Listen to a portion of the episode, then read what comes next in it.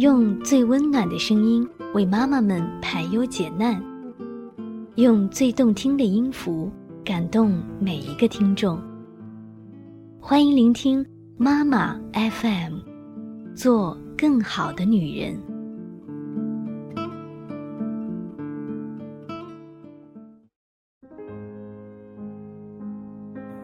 每个人都在等，每个人都会等。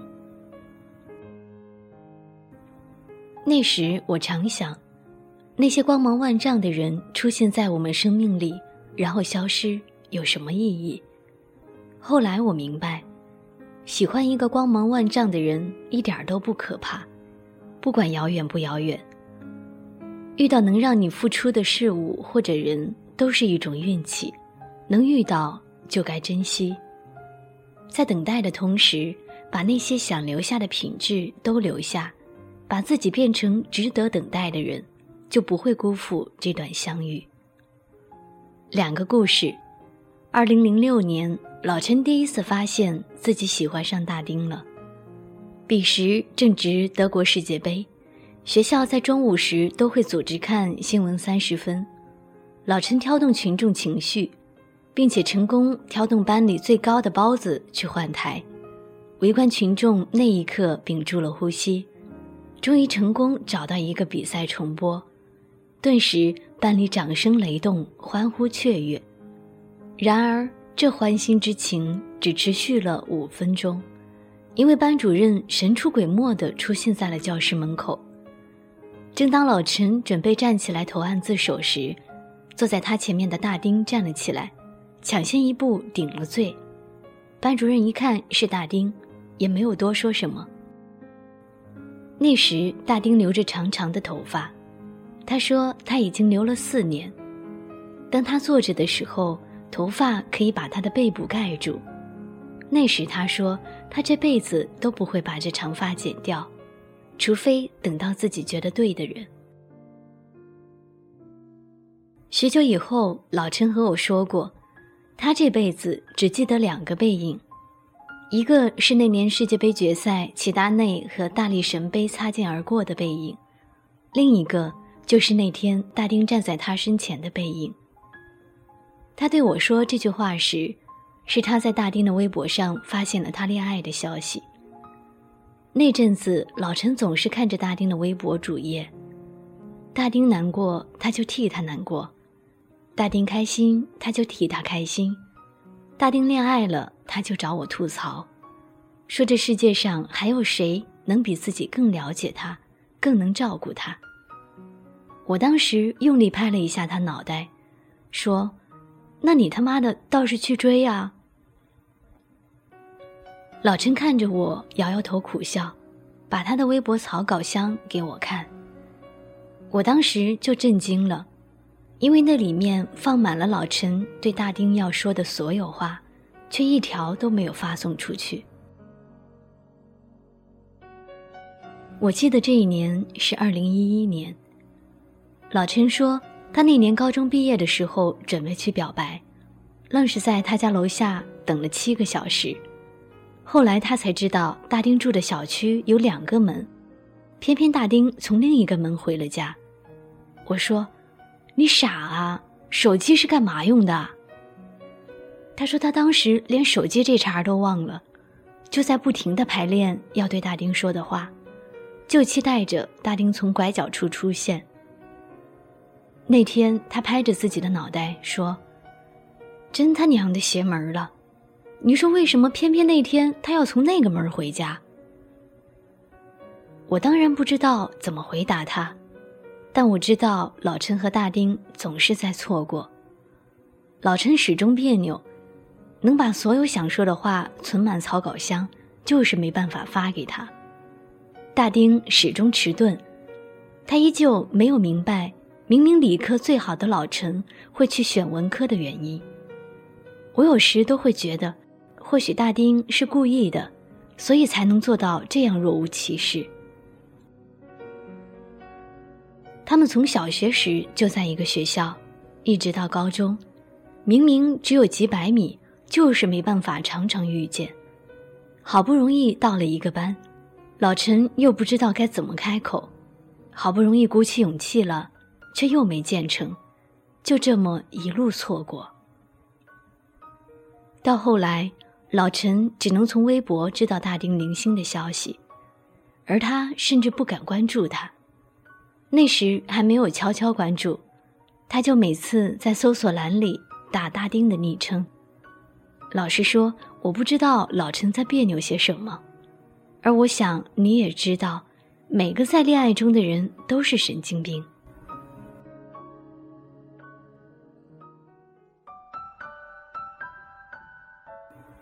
同样是二零零六年，比老陈年轻两岁的于小姐。也在经历他人生中的一次暗恋。于小姐在学生时代的暗恋长达八年，没人知道是什么让她坚持了八年。或许只是因为那天男神送她回家，跟她分享了自己的另一个耳机。那天的于小姐看着比自己高一头的男神，听着耳机里的《简单爱》，心跳破天荒的漏跳了一拍。他想在散伙饭上表白，却阴差阳错的把自己灌醉了。男神把他送回家的时候，他爸妈说了男神几句。知道这件事的于小姐自觉没脸见男神。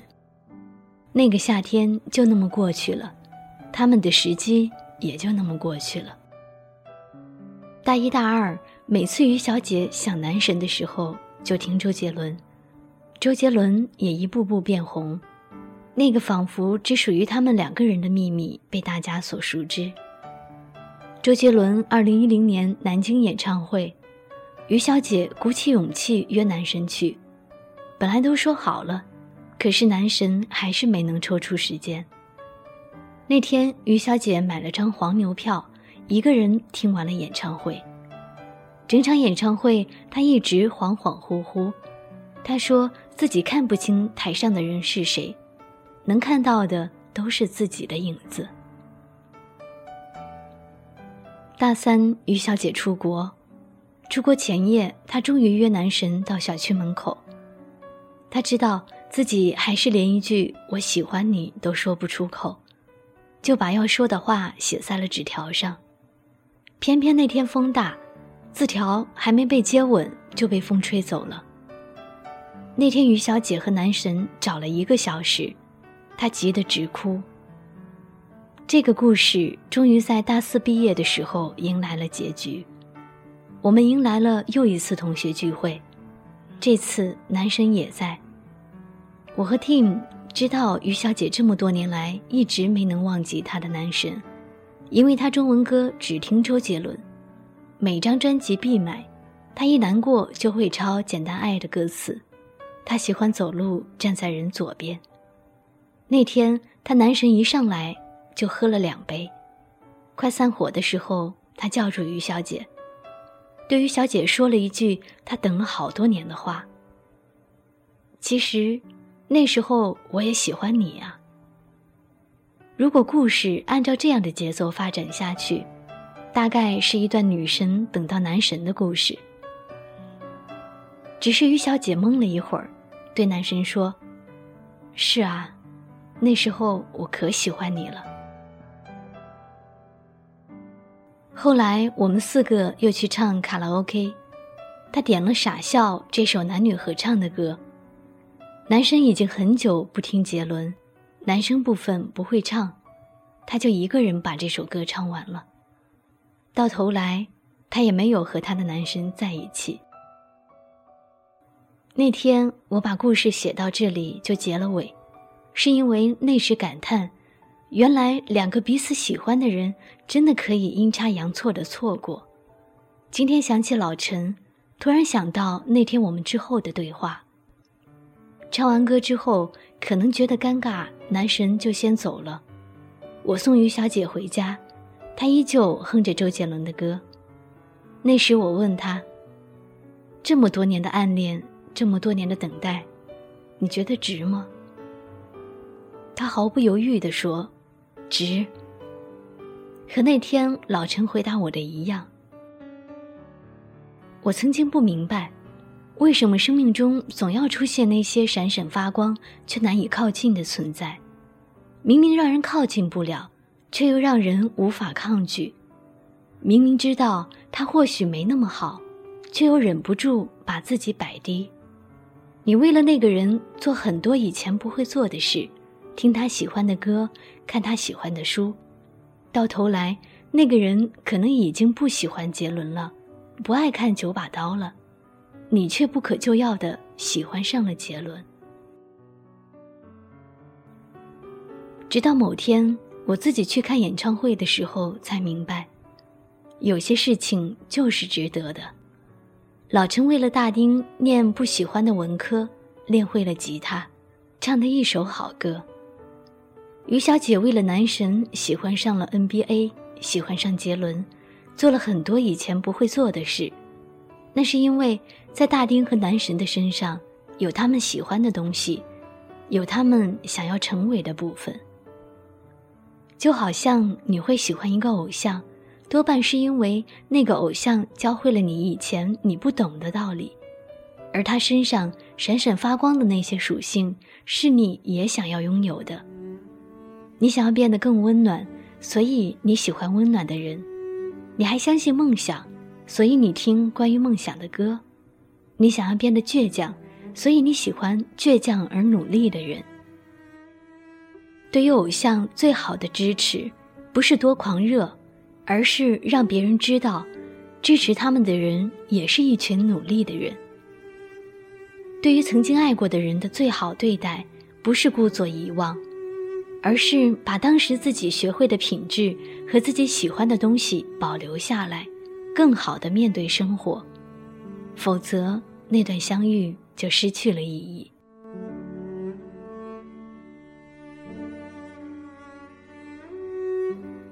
就像我之前在日记里写，要么喜欢一个能带给你力量，好像信念一般存在的人，要么找到一个能让你为之努力的梦想。重要的是，你会因为这些东西切实的去努力。